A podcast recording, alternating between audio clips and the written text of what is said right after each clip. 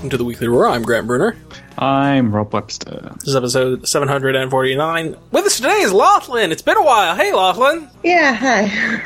You thinking about Polish cats? Well, I mean, I do have one right here. Yeah, meow. How, what, what is the Right what is the uh, the sound that cats make in Polish? Like like in English we would say meow. Yeah, in Polish we would say meow. Okay, it's not it's not it's not cool like like in Japan they would say nya. um, I mean, it's spelled differently, but uh, the same thing. right, the sa- the sound is the sound is the same. Yeah. Yeah. Uh, Rob, you're you're probably thinking of some British cats. Yeah, I'm thinking of British cats. Tell tell us about your British cats. We've got some little British cats. Uh, they arrived two days ago. They are called Pepper Cat and Coffee Bean. And they are very gentle babies. That's uh, Aw. delightful. What uh? So what specifically prompted the the cats all of a sudden? Uh, so I think it's it's been brewing for a while. Like Laura has always wanted pets, and I've always been like, oh well, but they would take so much space, like it wouldn't quite fit in. Da, da, da, da, da, da. And like I've always thought, well, if we get we're getting like a proper, you know, a uh, a headline pet. It would be a dog, but a dog doesn't particularly fit our lifestyle at the moment. They require a lot of constant attention. Um, and we've we've got a lot of friends at the moment who have got cats. I think uh, looking at my uh, board game group, there are maybe seven cats to eight people, and I've just spent so much time with cats over the last maybe year or so, of- of like getting to know all of our friends' cats and going, oh, actually, actually, I think we could we, we could have space for a cat in our uh, in our current lifestyle. I think that will work quite nicely. And then, well, well, if we've got one cat, then we should have two cats. Uh, and we I agree. cats. Yeah. I barely want the one, let alone let, al- let alone let alone the second one. So I'm not I'm not I uh, I'm I am I'm glad that you're enjoying your your cat lifestyle, Rob. Yeah. Um, but barely want the one I. I was teaching them to climb today, um, and I feel like I've basically opened Pandora's box, but they are managing it, and I'm, for one day at least, proud of them. And then tomorrow they will be climbing on everything. Um, and, you know, it's nice to it's nice to create a demon. Yeah, yep, yep, yep, yep, yep. And uh, yes, certainly the younger cats are where a lot of the a lot of the joy is, and where the like, you know, they're feisty, but a lot of the like older cat bullshit has not happened yet. So yes, you're you're you're in a you're in a good spot. Yeah, it's. Uh, I, I had my first cat on keyboard incident yesterday while I was watching uh, while I was watching YouTube, so that was nice. No, and soon it's just gonna the, the cats are just gonna be living there, and you're just like, listen. When I send you emails, it's gonna be gibberish. What are you gonna do? I mean, now I've got an excuse for the emails being gibberish. That's fair. That is that is completely and uh, totally fair. For me, animals. I'm gonna I'm gonna say I'm gonna say uh, geese because it is uh that it is a it is something of a tradition here when uh that that the the the geese uh fly south for the winter and um it is certainly not wintry yet. It's we're we're in the uh, the mid 80s, so I would probably say we're in the high 20s Celsius right now. Um, so it's not quite wintry weather yet, but I did see some geese flying, and we are in late September now. so presumably, the cooler weather is is going to come someday. Yeah, they know what's up. Geese are geese are smart. It's um, it's it has continued to be hot, and my air conditioner continues to run a significant portion of the day, which is um a huge bummer. Yeah, it's uh, it's finally cooling down around here. We are, uh, yeah. I put on socks before the podcast because my toes are getting chilly, and that means that we are reaching. Uh, it means that at least in the UK, global warming's effect on the end of September is less than its effect on the start of September, which I will take what small victories I can. And you also said no free feet. Yes, I did say that. You got to pay And for then I- those. And then I smothered them in their socks. Alrighty, uh, Rob. Uh, Hello. Been, play- been playing some video games. Yeah, I've been playing a lot of Splatoon 3 over the last ooh week since it came out. So, talk to me. We we briefly we briefly touched on it when we were playing some Borderlands, but tell me tell me what like what about this game is different from Splatoon's one and Splatoon? Um, what what what does this what does this do? What are you liking about this? What are you excited about in this iteration? I mean, it's such a tricky thing to describe because, like, the main thing that I'm excited about is I've got an excuse to play Splatoon again, and Yeah. it's one of those things where, although a lot of the reason that I'm playing um, Splatoon is what's the way of putting it? Uh, it there's the two different types of uh, reward system. Like I'm not I'm not looking. Oh, I want to get 100 percent of anything, but I'm going. Oh, okay. The the, the play itself is.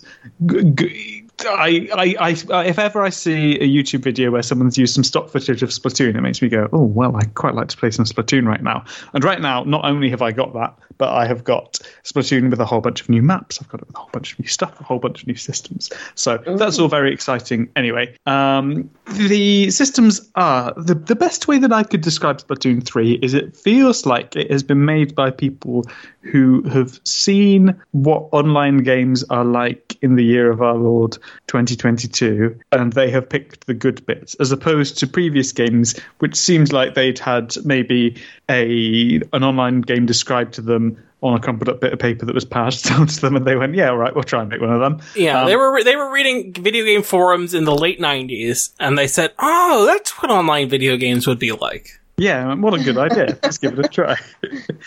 so everything is better in small ways. Um, the app is so much better. Like the app has got all of these cool stats that you can see what percentage of your matches you do this with, what percentage of your matches you do that with. Um, you have got um, the lobby is so the lobby in the previous games in the Wii U when you had the Wii U gamepad. Um, it had this little arcade game called Squid Jump, where you were jumping from platform to platform. Uh, in the second game, it was this absolutely infuriating thing where pressing the buttons on the menu screen just changed the music slightly in a way that was very hard to control the rhythm of, and it actually made you more bored. like I was conscious that all I had was this little fidget thing that was meant to be satisfying but wasn't. And it was like ten seconds of ba ba ba ba ba ba. I'm already sick of this. Whereas now you're going around in a fighting range, you keep, like in, in a test firing range, you can see holograms of the other players. You can like run around in a circle with them. It's all those tiny, tiny little things that really, really add up to make something that feels more immediate. That feels quicker. Uh, you can party with friends now. You can party and stay in the same team as your friends now. It's so easy to find friends who are online. It's so easy to uh, find new cool things to do. There's a there's a card game in there called Tabletop Battle, um, and it's one of those things that absolutely they did not need to do. It's you could go the entire game without encountering it once, and just the only thing that you would know is, oh, I sometimes unlock these things that are these packs of cards in game. Um, and you could ignore the system if you wanted, but it's fun and you want to play the system. It's it's they, and that's one of the things that they do really well is the fun of um, like gachapon mechanics, but without having a currency. And when I say gachapon um, mechanics, I mean there's a literal gachapon machine in the lobby next to the bit where you do battles, but it's it's purely based on um, ink turfed in the previous games. It's purely based on catalog level, whether you can um, whether you can have a go on it or how much it's going to cost to have a go on it. And it's all of these funny little Skinner boxes on top of a game that was already intrinsically fun to play. Um, You've got a little locker that you can customize, and you can see the lockers of everyone else, so you can collect things to put in your locker. And you've got oh, this is my this is the weapon that I usually use in Turf War, so I'll put that there, and I'm going to put a sticker on the back of it, and I'm going to put my cool. I'm going to hang my cool, cool shirts up in it, or other people will make like there are Moai statues from the uh, single player campaign, and they'll put it in there and make it kiss a little Zapfish plushie. There's like there's so much whimsy in Splatoon 3 that was above and beyond the whimsy of the previous game, but that feels very much of a piece with it. It feels very much of a piece with the cool retro 90s like you've got a trading card game you've got cool um, emotes that you can do when you win the battle it's just it's just splatoon 2 with the fun turned up and that's, Well, that's good. cool Yeah, I, I remember you and I got Splatoon, the original Splatoon, on Yes. the Wii U at the same time, and like we were friends on Nintendo service one of the 18,000 services that never do anything. Yes. Um, and I was like, I played with somebody whose username or like display name is Rob. Did I play with Rob? Did I play with this Rob? I don't know. And that was the extent of the multiplayer yeah, yeah. in the first game where I'm like, did we play together? I don't know. Like, we were friends and it's like, please put us in a lobby? and in the new Please. one, like, so there is a new feature which is your splash tag, which Uh. is when you start the battle. Uh, it comes up with a little banner that's got like a customizable title, like the Animal Crossing titles, where you take the start of one phrase and the end, like two words or two short phrases, and you put, put them together. And it's on like a cool background, and it's got your name, and your name can be different from your Nintendo Switch name. So I might put like I don't know, Pepper I might be I might be Sea Life in it or something like that. But it will still have my um, if if you are friends with me, it will still have my Switch name that you know me as Mm. in there as well, and like all sorts of little things like that. That just it just feels like they've thought, oh, someone's going to try and play this multiplayer, and I'd quite like them to have a good time, please. Yes. Good job. You remembered that humans play. Uh, what's, uh, what's the, what's the voice chat situation like? Now that you can pair headsets on the Switch, are you still have to use the fucking app? Uh, I have never used the app. Uh, I have only ever used like I have only ever played with friends who I have ways that I would already call them with. Discord like- or whatever. Yeah, yeah, yeah, yeah, yeah, exactly. So uh, I don't know. I don't. Okay. I don't trust the application to be good because it's it's a weird app. It, but that was one of the big downsides for for two, where it's just like, hey, we added voice chat, and by that we mean if you have a smartphone, you can separately use your smartphone to do chat. Yeah, yeah. I I mean, in fairness, that is what I end up doing anyway, um, because I am using yeah Skype or whatever. Yeah, but so you don't get to you don't get to brag about that as a feature, though. no, that's that's certainly true. Then, ugh, man, like it, it is, it is infuriating because, like, hi- historically, it's like, oh man, Splatoon's cool.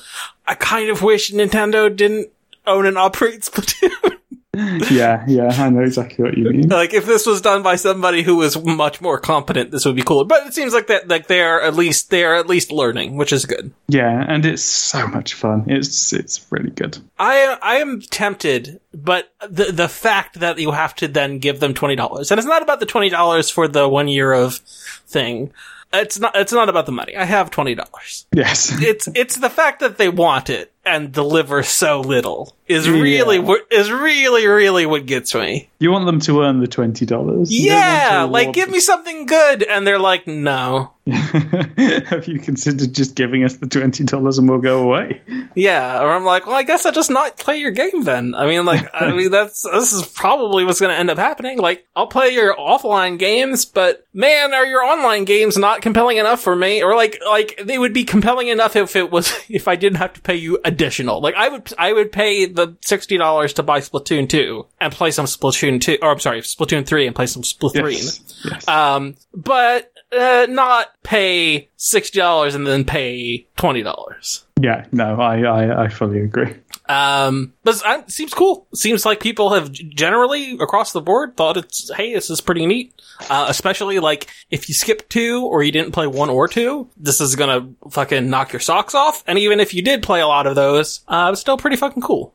Yeah, it's had an insanely powerful launch in Japan as well. I think it's I think it's the fastest selling game of all time, like in terms of sales numbers for the first three days for Japan, which is damn. berserk. Yeah, I didn't realize that it was quite that huge. I mean, there have been some pretty big launches in Japan, so that's, that is saying something. Yeah, yeah, yeah. It is. Uh, it's not fucking about. No, no, no. Um, I mean, like, I guess it probably just says something for the Switch has been out for five years now and has a huge install base. Yeah, So good, good, good, on, good on them. Glad that, glad it's seeing some success. Um, been playing the Switch a fair bit lately, so Nintendo seems to, 2022 seems to be a pretty solid year for Nintendo. agreed, agreed. It also seems like at least at least the the single player or the, or I should say like the first party stuff has figured out some stuff to mitigate the aging aspect of the Switch. of like, hey, we're going to use some smart tech tr- techniques to lower the rendering budget and so deliver a better experience for you um, by using some like you know uh, rendering at a lower internal resolution and then using like a TAA solution or something like that to to to make it look better in the end uh, but but make it so it doesn't drop a, a shitload of frames. So it it does seem broadly like this has been this has been good. Nintendo's doing a good job, and I would. It seems like it would make sense for them to announce new hardware maybe next year, but who knows because of of supply chain stuff. But Yeah, I mean, maybe maybe in time for uh, t- t- Tears of the Kingdom. TikTok, Yeah. TikTok. Tosk. yeah. uh, yeah, yes, maybe. Uh, that's what lots of people were like.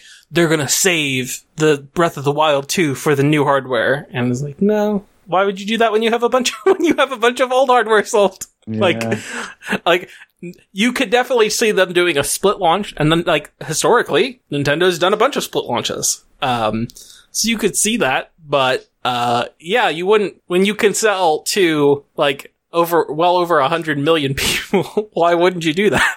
Breath of the Wild came out on um, Wii U and Wii U, didn't it? Yeah.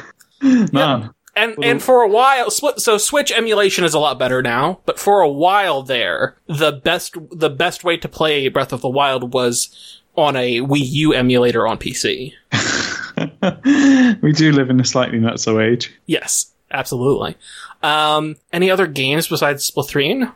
Not a huge amount else. I will uh, shout out Ooblets that Laura's been playing a lot of uh, up until the release of Splatoon, um, uh, which finally came out of uh, early access, and it is very good. It remains very silly. It's a very um, it's a very ridiculous game where you are, yes, yeah, to recap from, oh goodness, the last time we talked about it would probably be about three years ago now, uh, maybe just two years ago. It was certainly most A long time. It's been it's been a while. Um, but yes, it is a game in which it's a farming simulator with Pokemon like elements um, and a. I guess you would call it a kooky flavor, where um, you like all of the all of the um, the little ooblets. You get their seeds by beating them in the dance battle, and then they fart out a little seed, and then you plant it on the on your farm, and then you will uh, have to water an ooblet, and it will come out of the ground, and you will have up to I don't know maybe eight of them following you around at a time, and it's just a cool, chill time for people who like farming games and Pokemon like games, and oh, it just looks very nice. It's weird. The the the early access stuff. It really feels like it can go one of two ways for a successful, for if you're success, I mean, you could always be unsuccessful, but if you're successful, it goes one of two ways, which is Yeah. one, people like the early access stuff and they just stick with it and they play it the whole time and people like it, but then when it releases w- 1.0, nobody new is talking about it because it's like all the people who are interested are already playing it and happy. Yeah, And then there are like the Hades where it's like you get people, it's, you know, pretty successful. And you get some people playing, like talking about it when it, when it, uh, launches on early access. And then when it comes out, when it's, when it's done, done, people are like, holy shit, everybody, this shit is cool. Yeah, and I do feel a little bit bad for Ooblets that it happened to come out in September 2022, which I think is probably the most saturated month for games in a very, very long time. Um, but it's it's it's a lovely little game. It's it's doing. I hope it's doing very well for them. Um, it certainly deserve to do pretty well, and it's one of those things as well. But like we bought it ages ago, so it's like no, uh, no, Yeah, no, it's basically, no basically free for you. Like, not literally so, but like, listen, that cost was gone a whole long ago. I wrote that off a long time ago, so this is basically a free game to me. Yeah, and we played it to the end of the content that had been made um, during the early access period as well. So it's basically like we paid, we played and paid for the free demo, however many years ago, and now we get the game. It's like, wow, cool. Sorry, the paid demo a couple of years ago, and now we get the game. Yeah, yeah, yeah. Which is yeah, it's a pretty good system. On that note, actually, I did forget. I briefly played um, Temtem as well, which is the uh, the it's another Pokemon clone game, which was the big one um, that came to PS4. I can't remember. Sound, that sounds right. That sounds right. came to PS something in PA, um, PC in early access a couple of well, probably about a year ago or so now, and that was one where when it released, like Polygon had like a whole section on Temtem FAQs. How do I find? Da, ba, da, ba, da, ba, da, da, da. I feel like you were. I feel like you were on vacation or something. Like you were. I feel like when Temtem hit, I'm like, oh, the Pokemon correspondent is not here. And so, like, there was like a whole week where people were n- doing nothing but talking about Temtem, and I'm like, one day I'm going to talk to Rob about Temtem. yeah, today's the day. and uh, and then I feel like it was it was hot and heavy, and then nothing. Yeah, and it's, it came out in the last couple of weeks, and you absolutely would not guess. Um, it's, it's certainly seemed busy. Like, so the I guess the thing that was uh, the USP of Temtem when they were announcing it was a well, yeah, two USPs. The first was that they were going, "Hey, we're going to make a Pokemon game that has the things that you liked from the early Pokemon games and doesn't have the things that you don't like from the late Pokemon games, and also has been played like someone from the year 2022 has made it." Um, Yes. And What if Game Freak wasn't making a t- wasn't making the Pokemon game? Exactly, yes. And it was also answering the question B wow, wouldn't an MMO Pokemon game be cool? Imagine exploring a world where the trainers are actual people and you can hang about with your friends and wow, boo, boo, boo, boo, boo. And I think. Um, Having played a little bit of Temtem, because it had again the unfortunate uh, scheduling of I think I downloaded it uh, the day before Splatoon came out, so I was like, well, you know what? If I get sucked into Splatoon, which I was 98% sure that I would, um, at least I will have had, oh yeah, Temtem, that was cool. I should go back to that in my head if I vibe with it. Um, and so far, I've not massively vibed with it. I think what I have learned to some extent is um, the MMO Pokemon game idea is something that sounded cool to me maybe when I spent a little bit more time online when I was mm-hmm. more of a more of an internet person when I was like 13 or so. And it's one of those things where you think like I don't know if you're a kid you might go wow I want to be an astronaut someday and maybe when you're 32 you still got in your head like if someone offered you astronaut li- lessons you go oh yeah I, I really want to Yeah, of course. astronaut. I'm, Yeah, I'll give that. I, I'm, I have astronaut bones. Of course, yes. and then and then you go for the astronaut lesson you go oh Like, no actually, turns out isn't- this sucks. yeah, and all of the MMO stuff, like seeing other people in my Pokemon game, I was like, "You guys can fuck right off." I, Yeah, fuck no off. interest Get out of my game. Yeah, I just These are my Pokemon. game. I, re- I yeah, I realised that this was a childhood dream that I had long, well, that I had longer stopped assessing whether it was a good thing or no. And I went, "Oh right, yeah, other people." Not so interested in you. I wouldn't I- mind a four-player or so Pokemon game, but Yeah. weirdly, that's what Pokemon are putting out this uh, this winter. Well, I think the thing that we have dis- that we have like learned in game dev is that MMO people want MMOs, and no one else ever wants an MMO. Yes, yes. It's it's Well, debatable. Well, but the thing is, like the people who like MMOs are already going to be playing an MMO. They're already they've selected themselves in. They say yes, please, we like you, MMO, and then the rest of society says no, thanks, I'm good. Who do you know that likes MMOs that isn't playing an MMO? My boyfriend. Does he, he's not playing anything? Yeah. You got to get him on that Final Fantasy 14 tip. Get him on No. the Temtem train. I'm no, I'm I'm playing well, and he uh, tried to getting back again, but he decided that since he works in really crazy shift, right? Yeah. Uh, he, he can't like go full in, Mhm. so he decided to drop it and just leave it. Since He's gotta get really into playing with dedicate people. Himself fully, so. You got to get really into playing with people in weird time zones, in time, some time zone that is that doesn't Uh, we, speak Polish. We are in a Polish guild you know, on European servers that operates on our time, so mm, probably not. He's got to get on like uh on like South Korean servers or something. Uh, no, that's crazy. Like, you don't mess with the Koreans. They they take their MMO Yes, serious. they, they, they take it so seriously. Oh my gosh. Um, Rob, any other th- any other games before we, we move on to Loethlin? I can't remember. uh, Nothing that I re- re- nothing that I think I've got outstanding that I didn't talk about last time. So That's good. go Well, I right mean, like you, you've got you've got some games to come. Like when uh, the holidays hit, you've got some like, oh, I guess I'll put some time into Ooblets and Temtem. and return to Monkey Island at some stage. Although I'm sure we'll come into that uh, We'll a definitely bit talk later. about that uh, a little bit later. Uh, Loethlin, what what games have you been playing? It's been a while. Yeah, I've been playing WoW Just all WoW all the time. pretty much. Are you on classic still? No, no, I mean I tried classic because the the thing, uh, Wrath of the Lich King is uh, almost out, and they um, they have this thing right now where you, if you play through the um, Death Knight starting uh, experience, because it is an experience more than zone. It's, actually the, the, the first like fully developed story zone that you play through it it, it is a fantastic starting uh, place for uh, DKs um, if you do that on a classic server then you get a mount in a retail version Huh. uh, I did that. I main DK these days, actually, and I'm a tank. It's okay. That sounds good. yeah, I changed because I wasn't really good at um, my character that I made.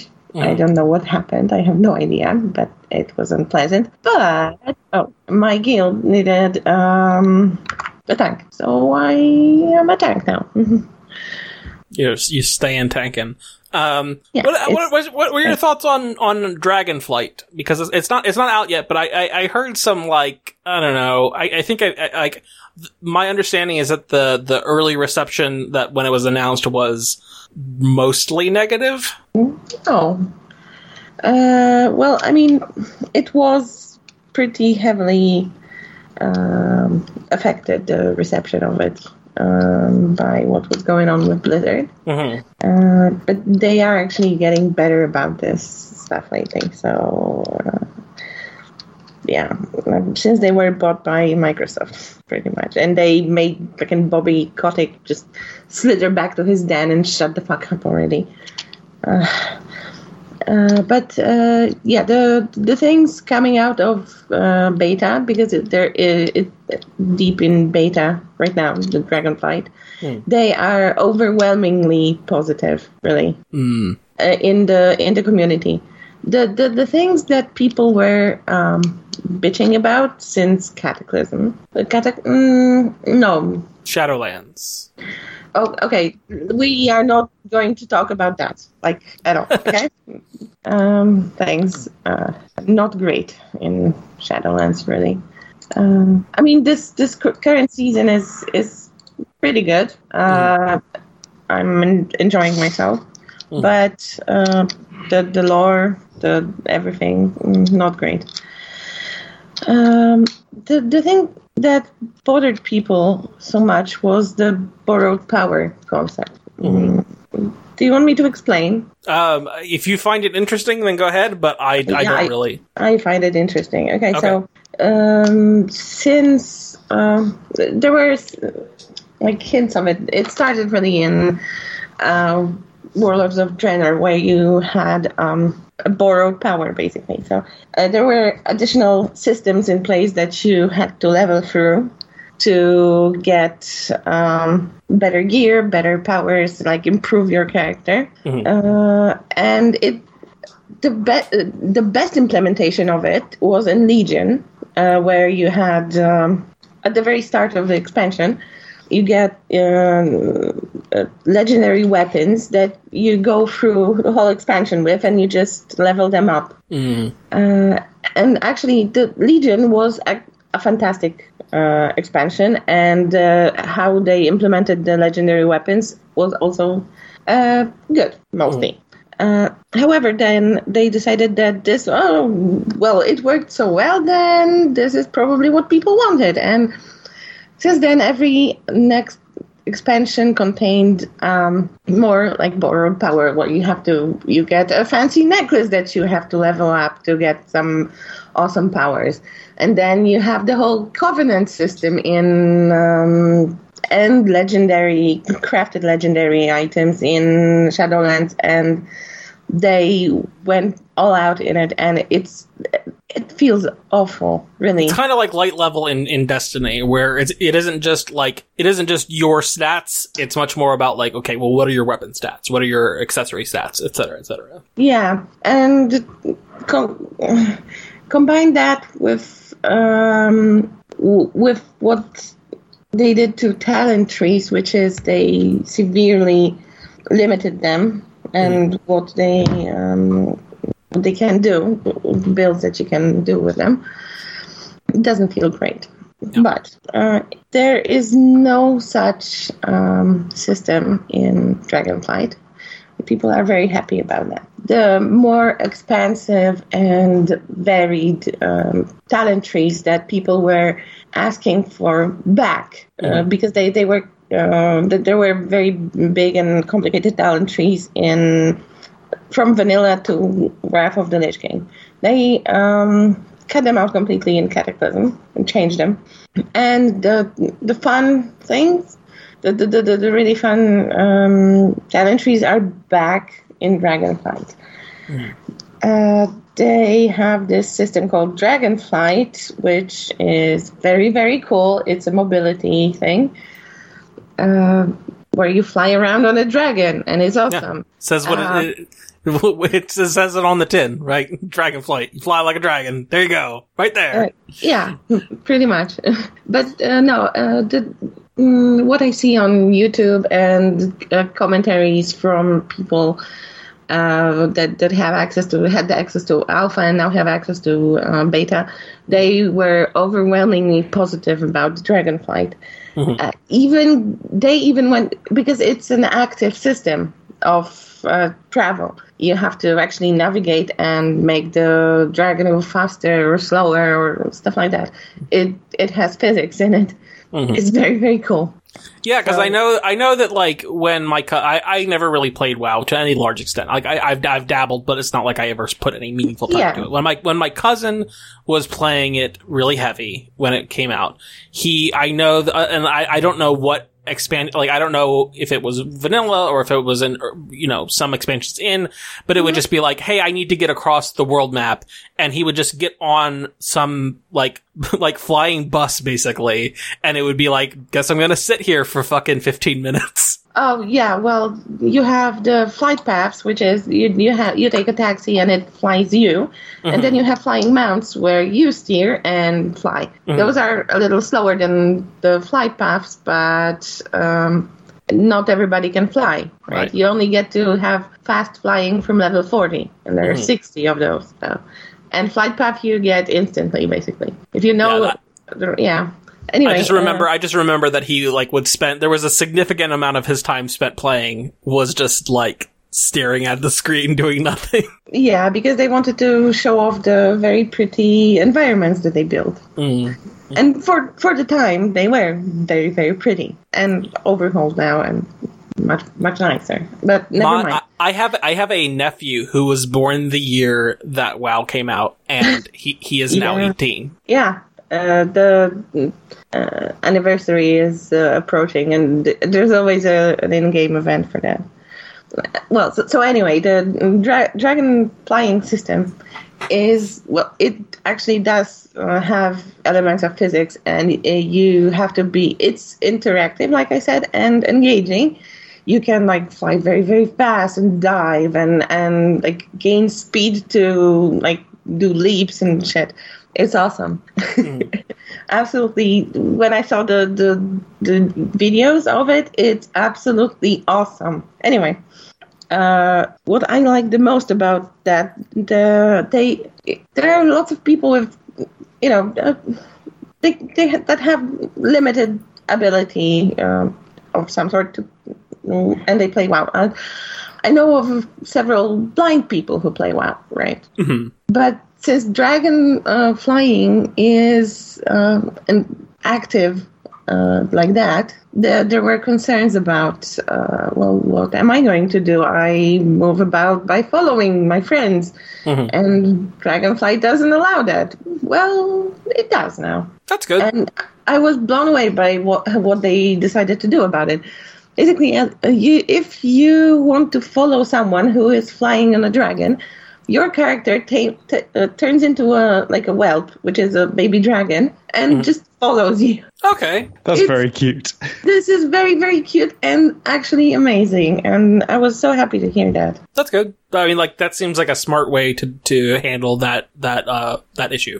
Yeah, and allows accessibility of people who might not be able to enjoy it otherwise. I mean, I, and it, it makes a ton of sense to me that that people who who can't see would benefit from like a game that, like WoW, who that is set up like WoW. Like, given the proper uh, accessibility options, like okay, yes, like you have people, you're talking to friends. If you need to be slightly positioned differently, hopefully the game would have things to tell you. Okay, hey, you're in you're in this like AOE or you're not in this AOE. But even Oh, if yeah. Even when they're even if that is not doesn't give you like everything you need you're with friends so they could be like hey move back a little bit and like you're it, it, it makes a lot of sense that that people who would who are blind or visually impaired in some way would really really benefit from from something like a like a massively multiplayer online game Yeah, uh, absolutely. And also, there uh, for WoW, there's uh, plenty of add-ons that allow um that um to happen. Right Uh, like to like like they're announcing like like you're Yeah, in uh, AoE and- you're mhm, announcements uh, and mm, voice cues if something happens. Uh, there are add-ons for um, visually impaired people to still play and enjoy themselves. Definitely. I mean, the, this last 10 years, I would say, have been huge in accessibility in games. Like, one, ha- having much better standards and much better, like, equipment, like, f- literal physical controllers for people to play with. And then two, the video games are being developed by people who are like, oh, we need to make sure that we make this as accessible as we can. Like, Yeah. make it so the most number of people can play this. Yeah, uh, and I was actually very impressed by how uh, well went that way, uh, and uh, how many quality of life and accessibility options there there are available these days. Um, because it, it started with a really shitty colorblind mode, and now you can actually have an item that, like, I I don't get seasick, I get, but I get motion sickness, and it triggers my migraines also. And there are a couple of spots, uh, a couple of uh, instances, especially like dungeons and raids in in WoW that are very heavy on the on the motion uh, in the background. That it can trigger. Um, it can trigger my migraines. It can trigger motion sickness and puking, and uh, even sometimes um, uh, epilepsy seizures Ugh. and they uh, actually put in an item that would like disable this shit Mhm. because you could you couldn't do it with uh, options um, ju- just just options in the game. No, but there is an item now that w- would allow you to turn that shit off, and I've been using it, and it's a huge difference. Good.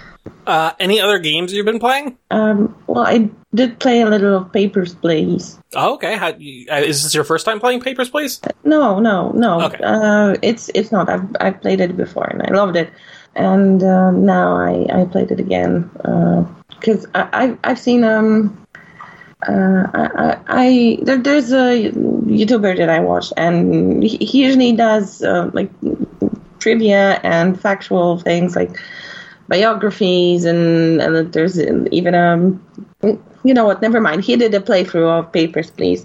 And i was a little annoyed by uh what he was doing there. And i decided to this is not how i did the thing. And i decided to play it again. Yeah, good. That game, that game is good. Lucas Pope made some pretty good games. yeah it is a very good game if if you don't remember what it is it's you are a, a guy on the border checking passports Yeah, in a communist country yeah. It's very, it is very much coded. Like this is, it's, it's all fictional, but it's very much coded as this is Eastern Bloc. This is, this is very much like during the Soviet Union type of type of deal. But all the everything is, all the countries and stuff is it, are are fictional. uh, his home Yeah, for me yeah, yeah. I'm sure. yeah Um, so that's cool. Also, uh, just I, I, I I don't have much to say except that like um, uh, The Sims 4 is going free to play, and that makes so much sense to me because so much of their business model is hey, buy these various add-ons and expansions, um, making the base game just straight up free makes a lot of sense. Yeah, uh, Vanilla Sims um, 4 right now is uh, pretty full with uh, features and, and stuff that does not impair your enjoyment of the game like at all. Uh, and yeah, however, the, the reason that they are going free to play right now is because season five is, uh, I mean, not season, but Sims 5 is soon approaching. They uh, kind of teased it already. So yeah. I, I, I, honestly, honestly, I wouldn't be surprised if Sims 5 is free to play. Like, it, like it would make a lot of sense that you would just get a huge, huge user base, and then you just know that tons of these people are going to be buying every add-on you sell.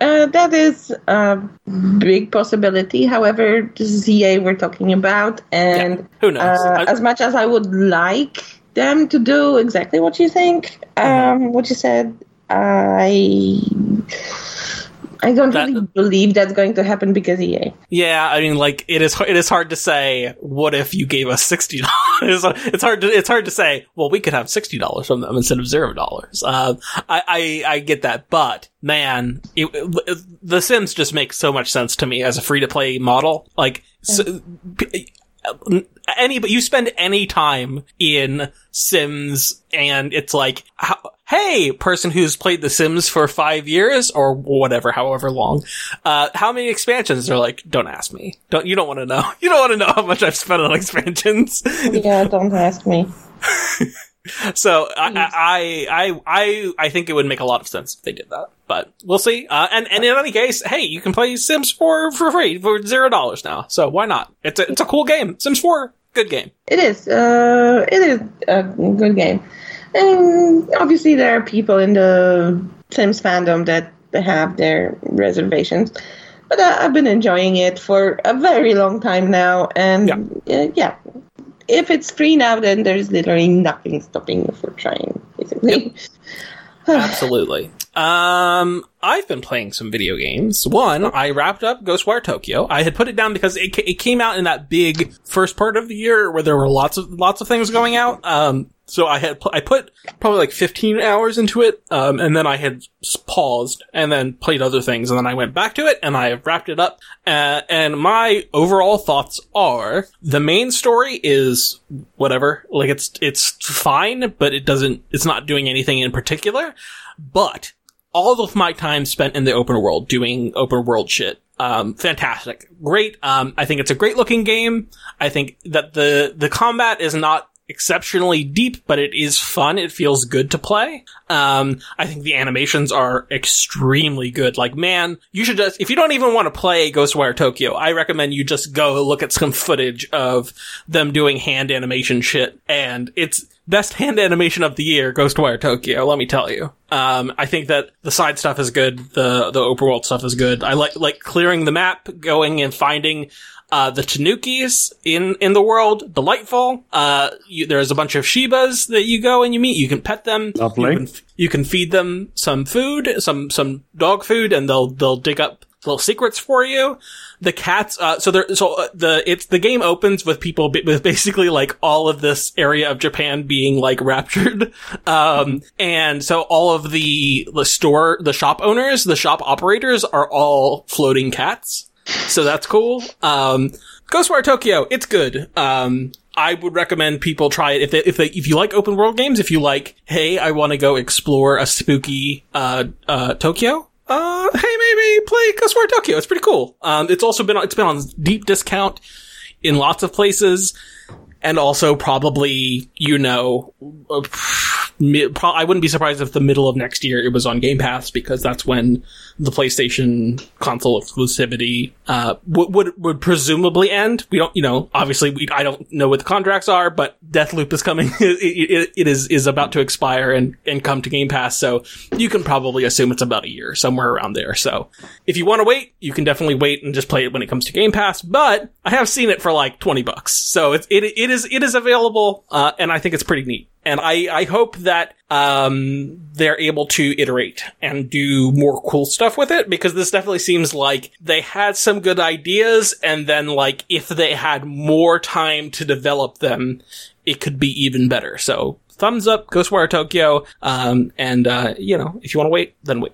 Uh, the been, other uh. Oh, sorry. I've, ahead. I've, I've, been curious about Ghostwire Tokyo for quite a long time, and uh, my curiosity has been almost 100% vibes based. Mm-hmm. Um, which to me, the fact that you're saying that the open world stuff is where it shines is perfect because that's the bit which says to me it's just gameplay where you interact with the vibe as opposed to like necessarily following a critical path.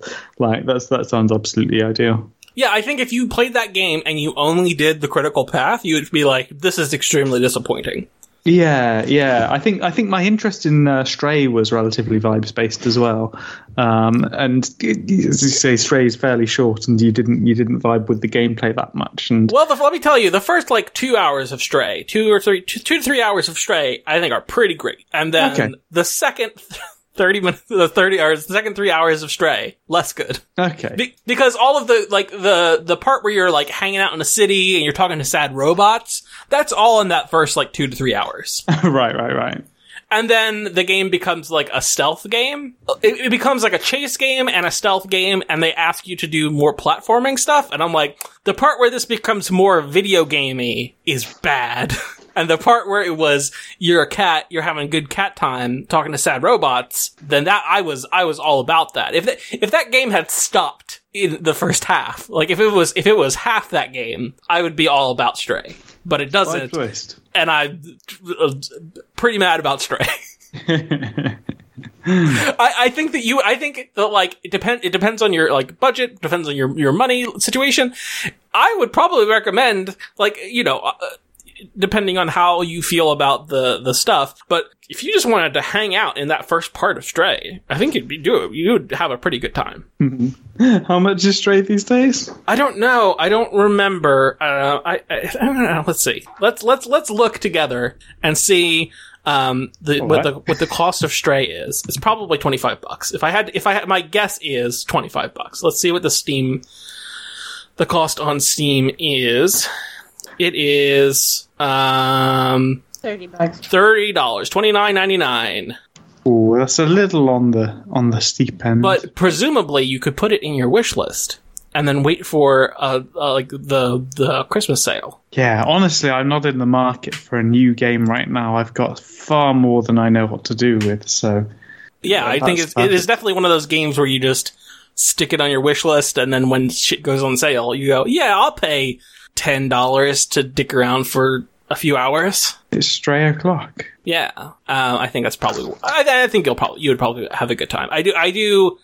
I do think that it is it is weird because it opens really well, and so lots of people had lots of good things to say about it, me included. And then it's like, okay, well, what about the rest of the game? And it's like, no, no, no, no, no, thank you. I think that this is bad. I think you did a bad job in the end, the back half of your game. Um, you know, listen, Stray, it's not bad, but it is frustrating towards the end. Uh, I've also been playing Immortality. So, if you've never played a Sam Barlow game, then this might sound a bit confusing. The credits have popped, so I have seen credits, but I still don't really have a, gr- a great idea about what's going on. Um, so there, there's lots of stuff I still have to see. Um, I have seen basically like enough of the big beats that it's like, okay, we, you have seen the big beats. Here's credits, here, credits roll. Um, but I would describe it as if the game was a large, uh, jigsaw puzzle. I have assembled like, six or seven big pieces of the puzzle. Like I, I mm-hmm. have sections completed, but I don't quite know how to get them all to combine yet. Right. So it's like you've got a you've got a rudimentary understanding of the text. You know what the story is, but you don't understand the why. Is is that is that roughly? Yeah, or, or like Yeah. like there's lots of like in, like okay, this thing happens.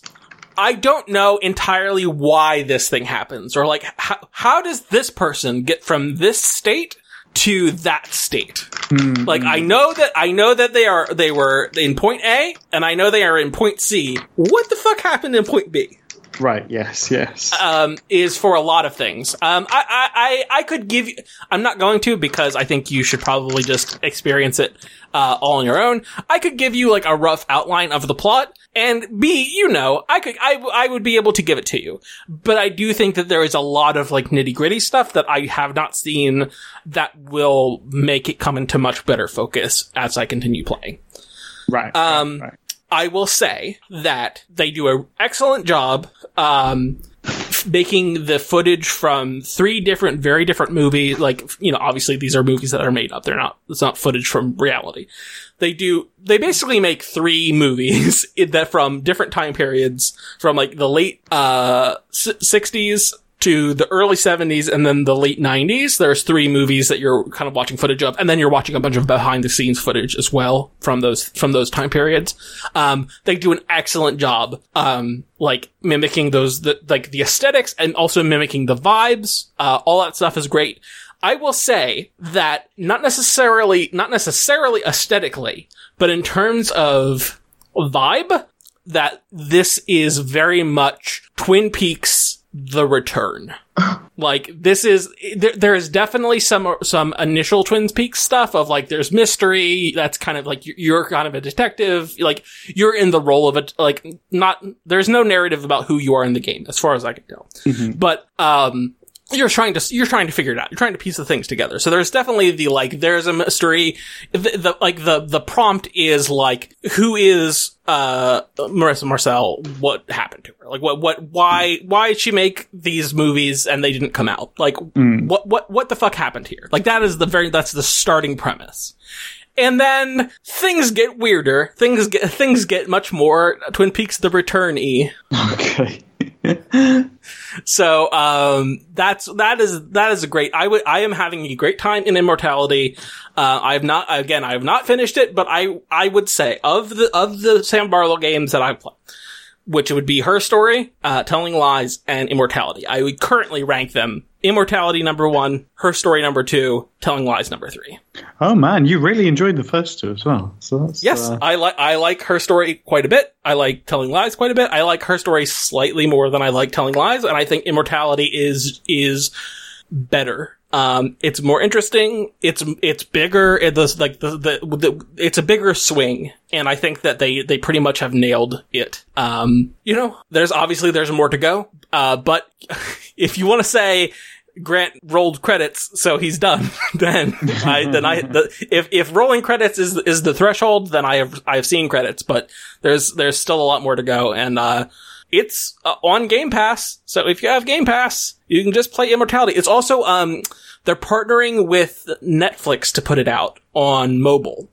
So if you're a Netflix subscriber, uh, soon it will be on Android and iOS, uh, via touchscreen. So you can also play it that way. Um, they want you to play this game, it turns out. They said, they said, what do we have to do to get people to have this game in front of them? Um, I would probably recommend playing with a controller. Uh, I have seen people talking about that. There's been a bit of a discourse about it. I think the consensus is controller, and I would probably agree with that. I think it would be fine on, on a, a, uh, a mouse, but um, there's a lot of uh, rumbling that's pretty important in the game that you would only get via like sound stabs uh, on on if you didn't have rumble. Um, and it's also the, the interface is a little bit the interface is very different than the way it operated in the previous two games where you were typing and searching in a database. You're clicking on items like you're like, hey, there's a lamp here. I'm going to click on the lamp, or I'm going to click on. I'm going to click on this person's face. Um, and you do that with, you know, obviously like your sticks or your playing with a mouse. Um, I think it, it's probably, it's probably slightly better with a controller, but I think you, you'd be fine on a touchscreen and you'd be fine on a mouse as well. I don't think that you would be, um, having a terrible time. I just think that the controller is probably slightly better. A slightly tangential question. Has anyone ever used uh, a mobile phone's vibrate feature to replicate the rumble of the game? I do Not- not think that, specifically this one. So I think that it is complicated because I want to say on the on the iOS side, Apple regulates how you can use the vibration. Right, I see. Yes. So on Android, it's probably more like, you can do whatever you want, who cares? Um, but I do want to say that there is at least some amount of, you can't do this, you can't do that. Um, you might be able to use it in certain situations, but I do think that they are pretty restrictive on, on what they allow people to do. Right, right, right, right. That makes, that makes sense. Um, but yeah, Immortality, I, I would, I would recommend it. And, and obviously these are all completely separate, like her story and telling lies. These are all entirely separate stories that are not, don't interact with each other. You can play them in any order. It doesn't matter. You don't need to play one before the other. Um, but Immortality, uh, as it stands, I think is gonna be, is gonna rank pretty high on my, on my end of year list. Nice. Wonderful. Um, another game that I, I, I had wanted to play and had, I don't know, there was other stuff going on at the time. I want to say, what was going on? Maybe, maybe it was Saints Row was launching at the same time, something along that. Um, but As Dusk Falls is, these are former Quantic Dream people. They made their own studio. And this is, I think, published by Xbox Game Studios. So they basically like, whatever, signed a contract for, with Xbox to put it out on PC and Xbox.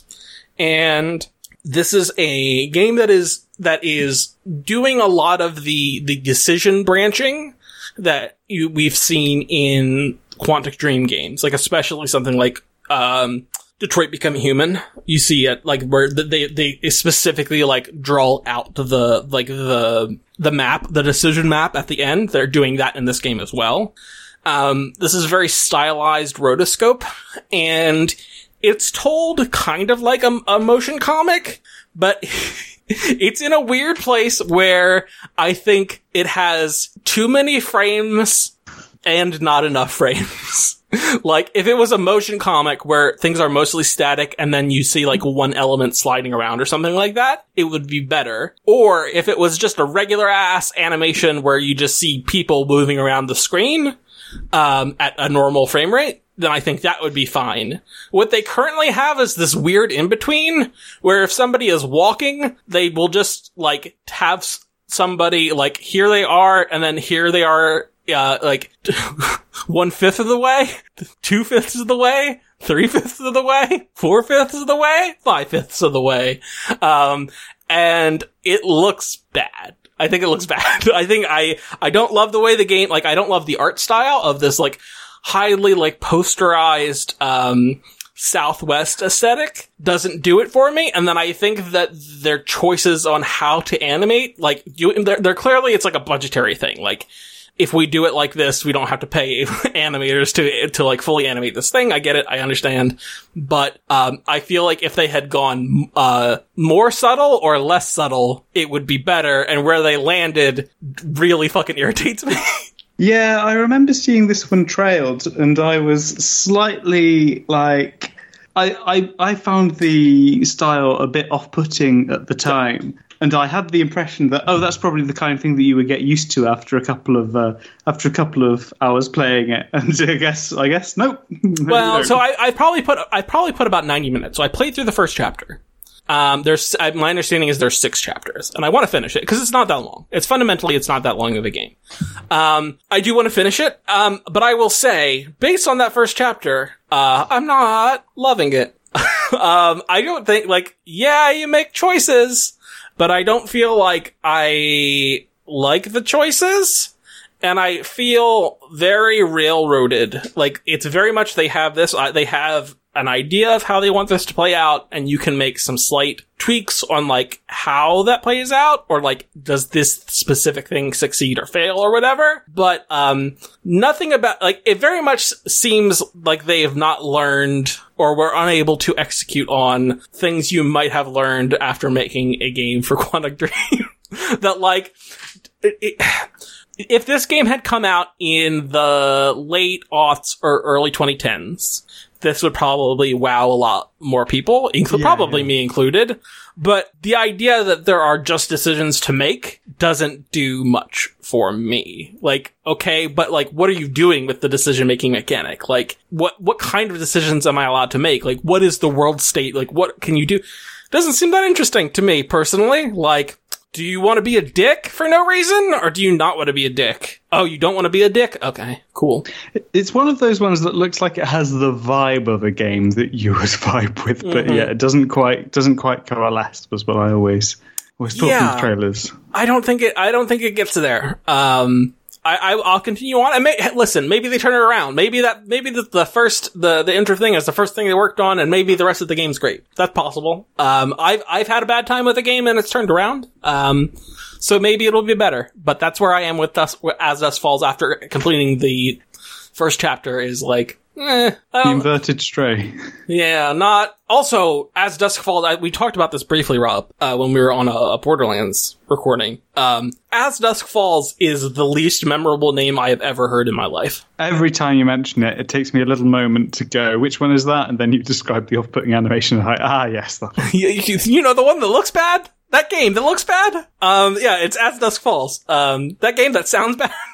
uh, yeah, As Dusk Falls. Uh, you know, it's, it, I, I, I wouldn't have a miserable time. I want to make it clear. Like, I wasn't like, I hate this, but it's like, hmm, I'm not, I'm not impressed. What you're, what you have, what you have showed me so far, not that impressive.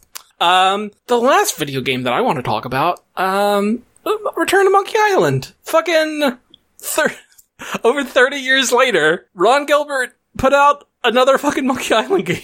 I was two when Monkey Island 2 came out. Wow. I'm now 32. It's a, it's, it's, it's pretty fucking wild. Um, and it, it feels pretty good. Like, it's, it is nice to see, like, the Ron Gilberts, the Gary Winnicks, the, the Dave Grossmans, the Tim Schafers, that were, you know, like, these people shaped the games that I was playing when I was a kid. To see them 30 years later still like if like knocking home run knocking out home runs or at least like they're getting on base. Like they're putting they're putting out games that are pretty good. And like listen obviously it takes multiple people to make games especially like the bigger more complicated ones. It's not like it's not like Tim Schafer is the one who made Psychonauts 2. Uh, He's part of a team that made Psychonauts 2. Blah, blah, blah, blah. That's all true. But it's, it's just like really nice to see that these people who, who played a large role in things from your childhood, decades later, they still got what it takes. Yeah, yeah, they're still they're still entertaining the same way they did during your childhood. Yeah, and it also is like in, in a in a time period where I'm just like incessantly reminded of my own mortality, where it's like, all right, listen, I've got some time. Yeah, no, absolutely, and also in a period where it feels like uh, more than ever the people Yeah. who we enjoyed the works of as children are problematic. It's Oh like, yeah, great. Uh, and which is not it. to say that like uh, those people have never pr- done or said anything problematic, but they probably have. That's how humans are. But uh, nothing, certainly nothing. Uh, they've they've at least learned to shut the fuck up enough that I don't have a problem with them. Yeah, yeah, yeah.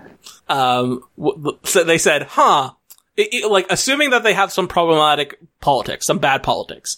They have said, "What if I kept that to myself?" Which Yeah. is, uh, you know, pretty strong in, as far as I'm concerned. No, agreed. Yeah. Hey, J.K. Rowling, what if you learned uh, the the shut the fuck up strategy? it's quite I the would very much like that. Uh, hey, uh, hmm, I have some thoughts about people, and you go, hmm, I'm gonna shut the fuck up, and then people will buy my stuff. Um, but yeah, re- so I, I, uh, it came out today. Return of, Return to Monkey Island came out, I want to say came out noonish here. So I have not, I have not played it. I booted it up while I was having some lunch. And they have a little, it's a little, they call it a storybook. I don't know, a scrapbook. And that is just like a recap, like very loose recap of Monkey Islands 1 through 2, as told by Guybrush Threepwood. And, uh, it's nice. It, uh, I think that I'm on record as not loving the, the art style. Yeah. I think it works totally fine. I don't, I don't, I'm not, I'm not in love with it, but I think it, so far, of what I have seen, it does the job. I presume it. Uh, I presume it has a visual element to the scrapbook where they're Oh, yes, yeah. some of the, some of the old older moments in the in the new style. Is that dissonant? Is that weird, or is that just, Nope, just- it's fine because it's like here's a picture, here's like here's uh uh like here's a rag. Um, I'm not gonna. I don't want to. I don't want to get too much into it, but like here's the thing. Like no, I think it all works fine because it's not. It's not like here's. A, it's not like here's a screenshot that we redid in our new engine. It's like here's a stylized like in world picture of a, of an event. Right, right, right, right, right. Yeah. uh, which is a little bit weird because like a picture in pirate time, it's a little like I don't know what that means. um, I, I, guess seem the, to remember that they have Elvis memorabilia in private times. as yeah, well, so, I guess you know. rubber chickens with pulleys in the middle. Yeah. I just want to say uh, that today is not a random day for this to come out. Yes, of course it is. It is Talk Like a Pirate Day, International Talk Like a Pirate Day. Yes, uh, or rather, quick- yar. Yar. A quick update, by the way. I mentioned at the start that uh, I had accidentally unleashed a demon. The cat is by my microphone. It's very distracting. It is, it is exploring my desk. This is the first time it has found its way up to this desk. Um, as predicted, sooner than predicted, the, the cat's learning to climb. Which cat? really come home to roost. Uh, this is Coffee Bean. Coffee bean. Yeah, now you're now, now you know now you know Loethlin's uh, like like when we hear like the microphone being knocked over, it's like that's that's why. Uh, yeah. she's on the keyboard now, and now she's trying to get behind the board games. she started pushing them out earlier. Yeah, my, my cats really love going on the keyboard, so. mhm. Well, it's the place you don't want them to be, so that's where they need to be. Yeah, but you know they're cats, and also I spoil them rotten, so they do whatever the fuck they want, like Homelander. Yeah, I uh, I lo- I lock uh, I lock Darling out when I when I record a podcast. She's she's well. Also, every time she comes into my office, I go ah, ah, ah, ah, tsk, ah, ah," and then I make that noise until she leaves. Um, yeah, I, I also like when it's when it's particularly hot. We need to leave the bedroom door open because we have we have a an air conditioner in the living room and we have an air conditioner in the bedroom. And when it gets very hot, like when it starts getting into the like the 30s into the mid 30s, um, it's like okay, we need to have all the air conditioners going at full blast, trying to just fucking cool down the house because it is so bad. Um, and when that happens, she gets into my bed, and I don't like that because I have allergies. Right, right, right. Yeah, that sucks. Yeah, so not a fan of that. Anyway, uh, Monkey Island. Um, I am excited to play it. It's getting uh, good reviews. Um, let, let- let me let me refresh OpenCritic and just see what the current what the current average is. Um, it looks like the current average with 26 reviews is 87 out of 100. It's pretty good. Pretty dang solid. So it, pe- people, broadly speaking, seem to having be having a good time. They think it's a good game. Um, I'm glad that that uh, it's a good game, uh, which is interesting. So I, I I I weirdly feel pretty strongly about this, even though uh, I was just talking to you folks about this. But like Monkey Island isn't even like doesn't even rank as my favorite LucasArts game. Like lots of I know lots and lots of people, you- you included, Rob, who have like Yes. very very strong nostalgic things about it. Yes. And I have that for other LucasArts games. And I came to Monkey Island like later in compared to where I came to uh, the other other games. And so like I have if this was hey this is another Maniac Mansion slash Day of the Tentacle, I would be losing my fucking mind. If it was hey here's another Sam and Max game, which you know obviously they've put out Sam and Max games. Um, but if it was like Hit the Road Two or something like that, Yeah, yeah, yeah. I would be I would be uh, shitting myself. Um, so even though this is not like my like peak number one, number two, number three game in the LucasArts canon, uh, I'm still pretty fucking excited about it. Yeah, no, it's it's it's. Do you think there's an element of the uh, the fact that it is one of those games that we always assumed would never get made in the way that it's been? Yeah, I, it definitely is. It because like especially because like Ron Gilbert is not is not known for like holding back, um, and has it's been, pretty clear that he's like, I I I I'm, I'm slightly exaggerating. These aren't his exact words, but his vibe has been like fuck fuck Lucasfilm, uh, fuck the Walt Disney Company. I made Monkey Island. I should be able to make a Monkey Island. Is like Yeah, yeah, yeah. is basically is basically what he has said before. Is like the way IP works, so the way IP rights suck. I these companies own this shit. I'm the one who made it. I should be able to make another game. Um, And I agree with him. Good for him. um, so like. It certainly does not. It doesn't like get make you think like, oh yeah, he's probably going to have a good relation with the Walt Disney Corporation.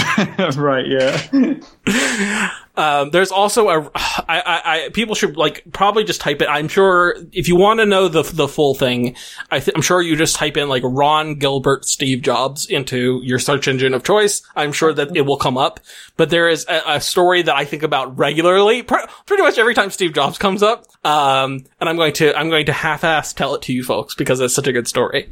Um, which is that Ron Gilbert was going to be in a in a meeting with Steve Jobs, and he was being prepped with like listen, whatever you do, you cannot argue with Steve Jobs. He's, again, I, these aren't the words that were actually said. I, I'm, I'm kind of exaggerating, but like, he's a dick. You, like, it is, it's going to devolve. You can do whatever, you can say lots of things, but you can't argue with him.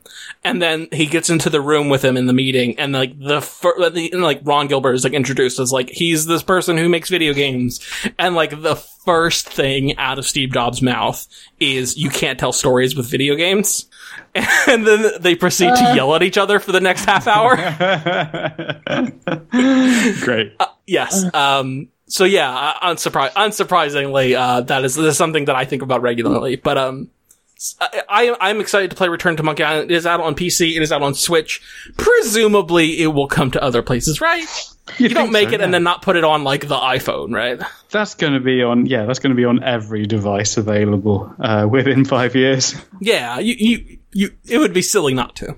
Um, yeah, I'm, I'm excited about that. And, and Rob, you seem to be broadly like, hey, this is on my list. When I get around to it, I'm looking forward to it. Oh, it's definitely definitely on the list. Yeah, it's uh, it's it's come to pass an unfortunate month. Oh, coffee beans back up.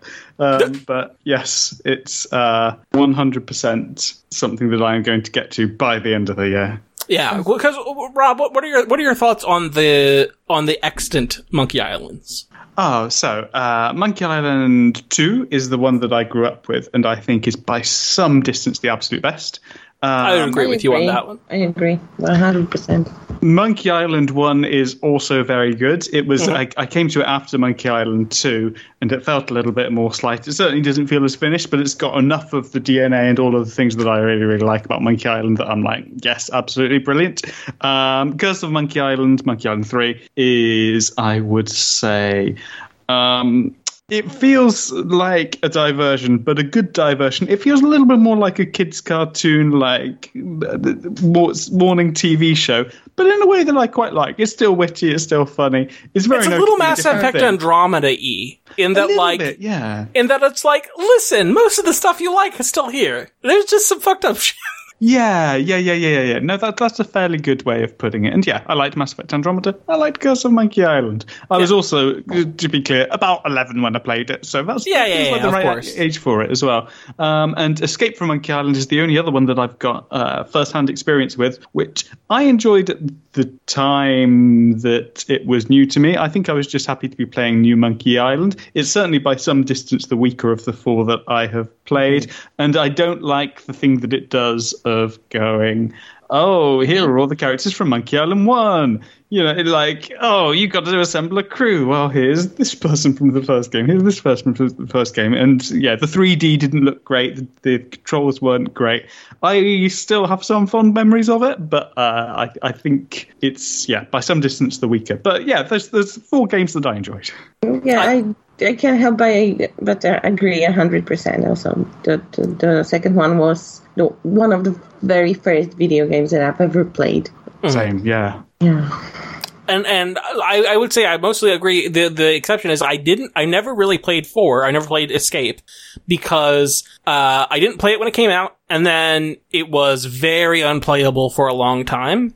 And it is Yeah. my understanding that things are slightly better because I know like the, it's like like a like break it's like a break off of ScummVM to make ResidualVM. I think um that, that these are the people that they they were there's you know community people trying to make. Escape from Monkey Island and Grim Fandango more playable and modern stuff. Of course, Grim Fandango has been like remastered, so it is regularly playable on modern things. Um, so I, I, I never got around to playing Escape from, but, uh, I did play, uh, Tales of Monkey Island, the, the Telltale game, and Yeah, I thought that was pretty fucking good. yeah. The, the, those were the, those were fun. However, I'm I can't say it's it's not in the same like canon for me. Yeah, I mean, certainly, like, so I do think that they had, like, hey, they had, like, talk to Ron Gilbert and like he it's not like he was it's not like he was working on it but they had I think he's in the credit as like visiting professor of monkeyology or something like that Right, right. um of like hey what tell talk to us about some Monkey Island shit.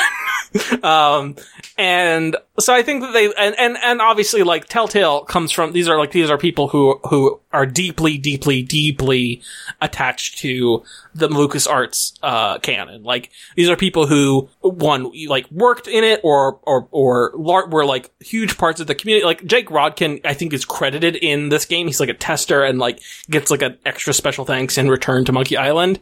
Um because like Jake Rodkin obviously is best known for like making games now, but like I remember Jake Rodkin being like posting in like International House of Mojo or whatever, like the fan community shit. And he was like before he made games at Telltale, he was like community manager at Telltale. And like I remember when he was the community manager at Telltale.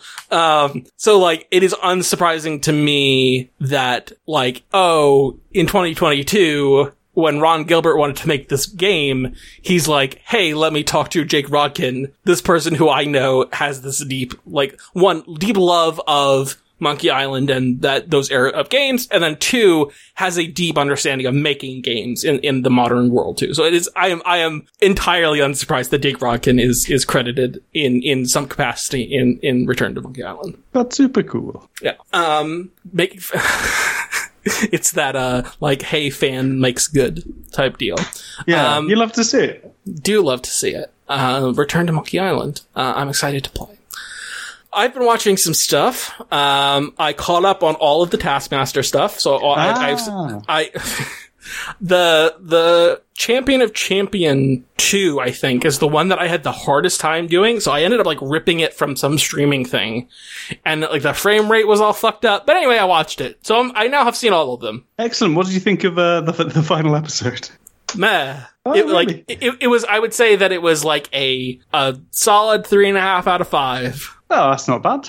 Yeah, no, it was not bad. It was not. I, I, I don't know if there's bad Taskmaster. If I've seen bad Taskmaster, but uh, I don't think that it is like top tier Taskmaster. I think th- I think that the previous season was some top tier Taskmaster. I think that's true. I just uh, I just really enjoyed uh, Gamble losing his mind. Yeah, that's fair. um, uh, and then also, uh, and then I watched the the the um the what you call it the New Year's treat. oh yes, yes, yes, yes, yes. Of course. Like those a lot less. Yeah, no, I agree. I think they have a feeling of like there's a little bit of extra Taskmaster. Fine, good, Yeah. happy to have it, but it's it's it's a notable drop in quality. Yeah, like I I- get why they exist because it's like, oh, well, we want to have these people who we couldn't really get for a whole season, and here's this opportunity to do a thing with them. But you you lose a huge amount of the draw of it, which is like you're building like little stories over time with people, and when you only have one episode to do that, you don't you don't do it. And also, these aren't comedians, so they're a lot less funny. Yeah, yeah, they're a lot drier. There are one or two of them who were reasonably funny. I think uh, was it Nicola Coughlan? There was um, there was n- uh, it's a very long time since I watched it, but there was one person who was uh, who who I felt like had seen the show and enjoyed it. But Yeah. um, yeah, it's it's certainly it's got a it's got a slightly weird vibe. Yes, good, all good, all worth watching, but certainly not. It's not peak Taskmaster. Yeah, yeah, yeah. That's fair. Um, so that's good. Watch that. Been watching more QI. I'm in the second series of QI. Only more racism. Oh, good. The racism has increased, Rob. Eesh. So, Yeah, so bad. news- would? I think that's that would be- 2004, maybe. Yeah, sounds about right. Um, so, oh, lots, lots and lots of doing like East Asian accents. Not great. Oh, no. Not great. Let me tell you what. Um, and also Stephen Fry sure seems to like some, uh, some imperialism. Yes, I uh, I am uh, Unsurprised. rewatch. Yes, Yeah. Uh, mm, a lot of him like, and here is my grandfather, Sir What's His Nose. And I'm like, uh huh. Right. So your family is really into the establishment. Right, right, right. Uh, and I also saw some tweets about, see, unrelated to me watching it, just when the queen died, some, uh, some blubbering tweets from Stephen Fry crying because the queen's dead. And I'm like, Stephen Oh. Fry, you're making me like you less. Yeah, I saw that and had a slightly similar reaction. Yeah. Like, mm, you're, you're being less cool, Stephen Fry. Have you considered the shut the fuck up strategy? Um, yeah. Um, and then, so I, but we also have been watching, uh, Bee and Puppy Cat. But Bee and Puppy Cat, um, is from, uh, Natasha Allegri. She worked on, uh, what, Adventure Time. And she made Bee and Puppy Cat. Uh, it was, I think it was, I think initially it was like kickstarted. And so there was some stuff on YouTube. We watched that a long time ago, years and years and years ago. Um, there's some like, uh, like, uh, trade paperbacks type stuff of Bee and Puppy Cat, and so we were all a fan of that. And uh, it turns out they did they did just like a whole kind of like a whole reboot of of Bee and Puppy Cat, and uh, they put it out on Netflix. So now you can just watch a whole bunch of Bee and Puppy Cat on Netflix now, and uh, we're we've been watching that probably like four episodes in, and um, it's cool and um. Uh, like kind of detached from reality in a good way. So yeah, Adventure Time adjacent then a little bit. Yes. Or- yeah. Yes, definitely. Like, not only in like the aesthetic is Adventure Time adjacent, but there is definitely some like, hey, there's some like unexplained magic shit happening. Don't worry about it. To what extent is it a children's show versus a general general? I would say show? no. I would say it is a show that children can watch. Yeah. It is definitely super duper not a children's show. Okay. Okay. That's really good. It's Um, Yeah. is there, there is like, it's like largely, it, it is, it is, this is like, this is for 20 somethings who are depressed. gotcha. Gotcha. Gotcha. The real Akuma. Uh, Yes. yeah. Yes. Extreme, extremely real Akuma. Okay, well, I'm I'm dead into that then. I I'd seen the thumbnails on uh, on Netflix and thought that looks like that might be nice. Um, but I yeah I I I like the Adventure Time that I have seen, but it has always felt like a Saturday morning kids cartoon. And hey, that's what it is. That's not me criticizing it for being. Yeah, it's it's it is. just it's just a, a genre of thing that you're not like extremely tuned into. Uh, yeah, I'm delighted that it exists, and when I've dipped in and out of it, I've gone, "That's a really nice episode of a show." It's kind of like an Avatar thing where it's like, listen, this seems like a well done kids thing, but this is a kids thing. Oh yeah, Avatar. Avatar does manage to transcend that for me, as you know. But yes, yes, it's it's yeah similar similar level. Um, so yeah, I, I would definitely say like a lot of talking about like uh, uh, of like a, a coming of age, uh, um, a, very much like a your first time out and you're like kind of like failing and and uh like you know spinning uh not not being able to like find your way in the in the world and like the the difficult world um i, I would say that this it would probably like the the storyline stuff would probably vibe with me if i was a decade younger um, but I would say that lots of the writing, I mean, like, really anytime Puppy, when Puppy Cat is not on the screen, the audience should be asking, where's Puppy Cat? Great. um, Puppy Cat's great. And also I think that now that you're, now that you're on that cat tip, you're gonna enjoy Puppy, Puppy Cat even more. Excellent. Okay. The- yes, like, that- the amount of, this is an adorable being, this is so cute, I want to take care of it, and also, such a fucking dick. Perfect. um, which is uh, which I would say, Loethlin. I don't know if you agree, but I would say canonically the cat experience is this is a wonderful fluffy creature that I want to take care of, but also they're huge dicks. Mm, no. I mean, yeah, okay.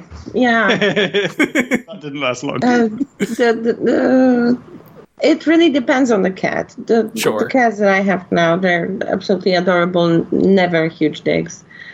But uh, yeah, it's been known to happen. Absolutely. yeah. Uh, yes, that is that's certainly my experience with cats. So, Bee and Puppy Cat, are pretty good. If you have Netflix, uh, watch it. And then if you don't have Netflix, um, I'm I'm pretty sure you can still find the earlier stuff on YouTube. So if you don't have Net- Net- Netflix and you want to try it for free, you can try it on YouTube. Um, and I would say that like, don't worry too much about like the timelines or whatever. Um, and like, hey, when does this happen? When does this occur on a timeline? Don't think about that too hard. Um, and I think that broadly the animation is is of a similar aesthetic. But I would I would wager that this stuff that they were doing that they released on Netflix, which I think they were going to release on some other streaming service, but then Netflix picked them up and they did additional stuff, additional work. I want to say that stuff is is um, higher end, like they had more money to spend, and the earlier stuff they had less money to spend. But I think both of them look fine, um, look totally fine. So, Bee and Puppy Cat, I think Rob, I, I think if you if you liked Real then there's no there's no reason for you not to like Bee and Puppy Cat. Excellent, cool. I will be on that before you know it. Uh, and then, uh, uh, before we wrap up, I just want to say, um, I'm, I am back on my bullshit for, uh, the EU, not, not the European Union, uh, but the, the Star Wars Expanded Universe before, uh, the mouse bought it. I, uh, I am now, I'm now rereading some, like, I don't know, some, like, late aughts EU books.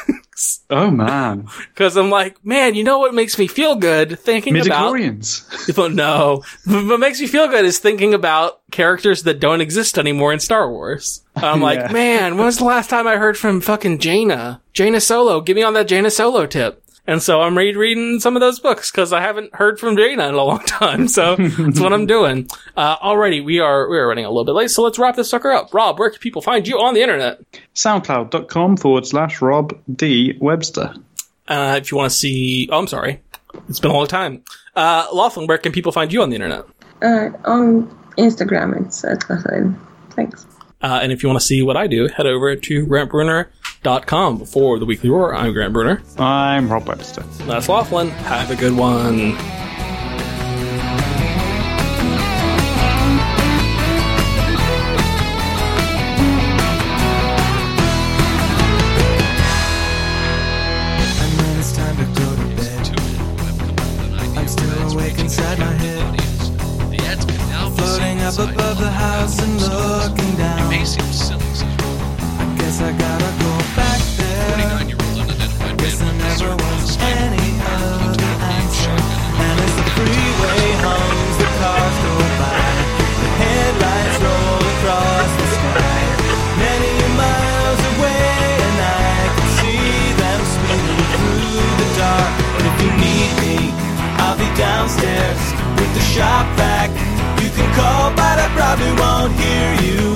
Because it's loud with the shop vac on. You'll be okay, you you'll be upstairs with the TV. You can cry, and I probably won't hear you because it's loud with the shop vac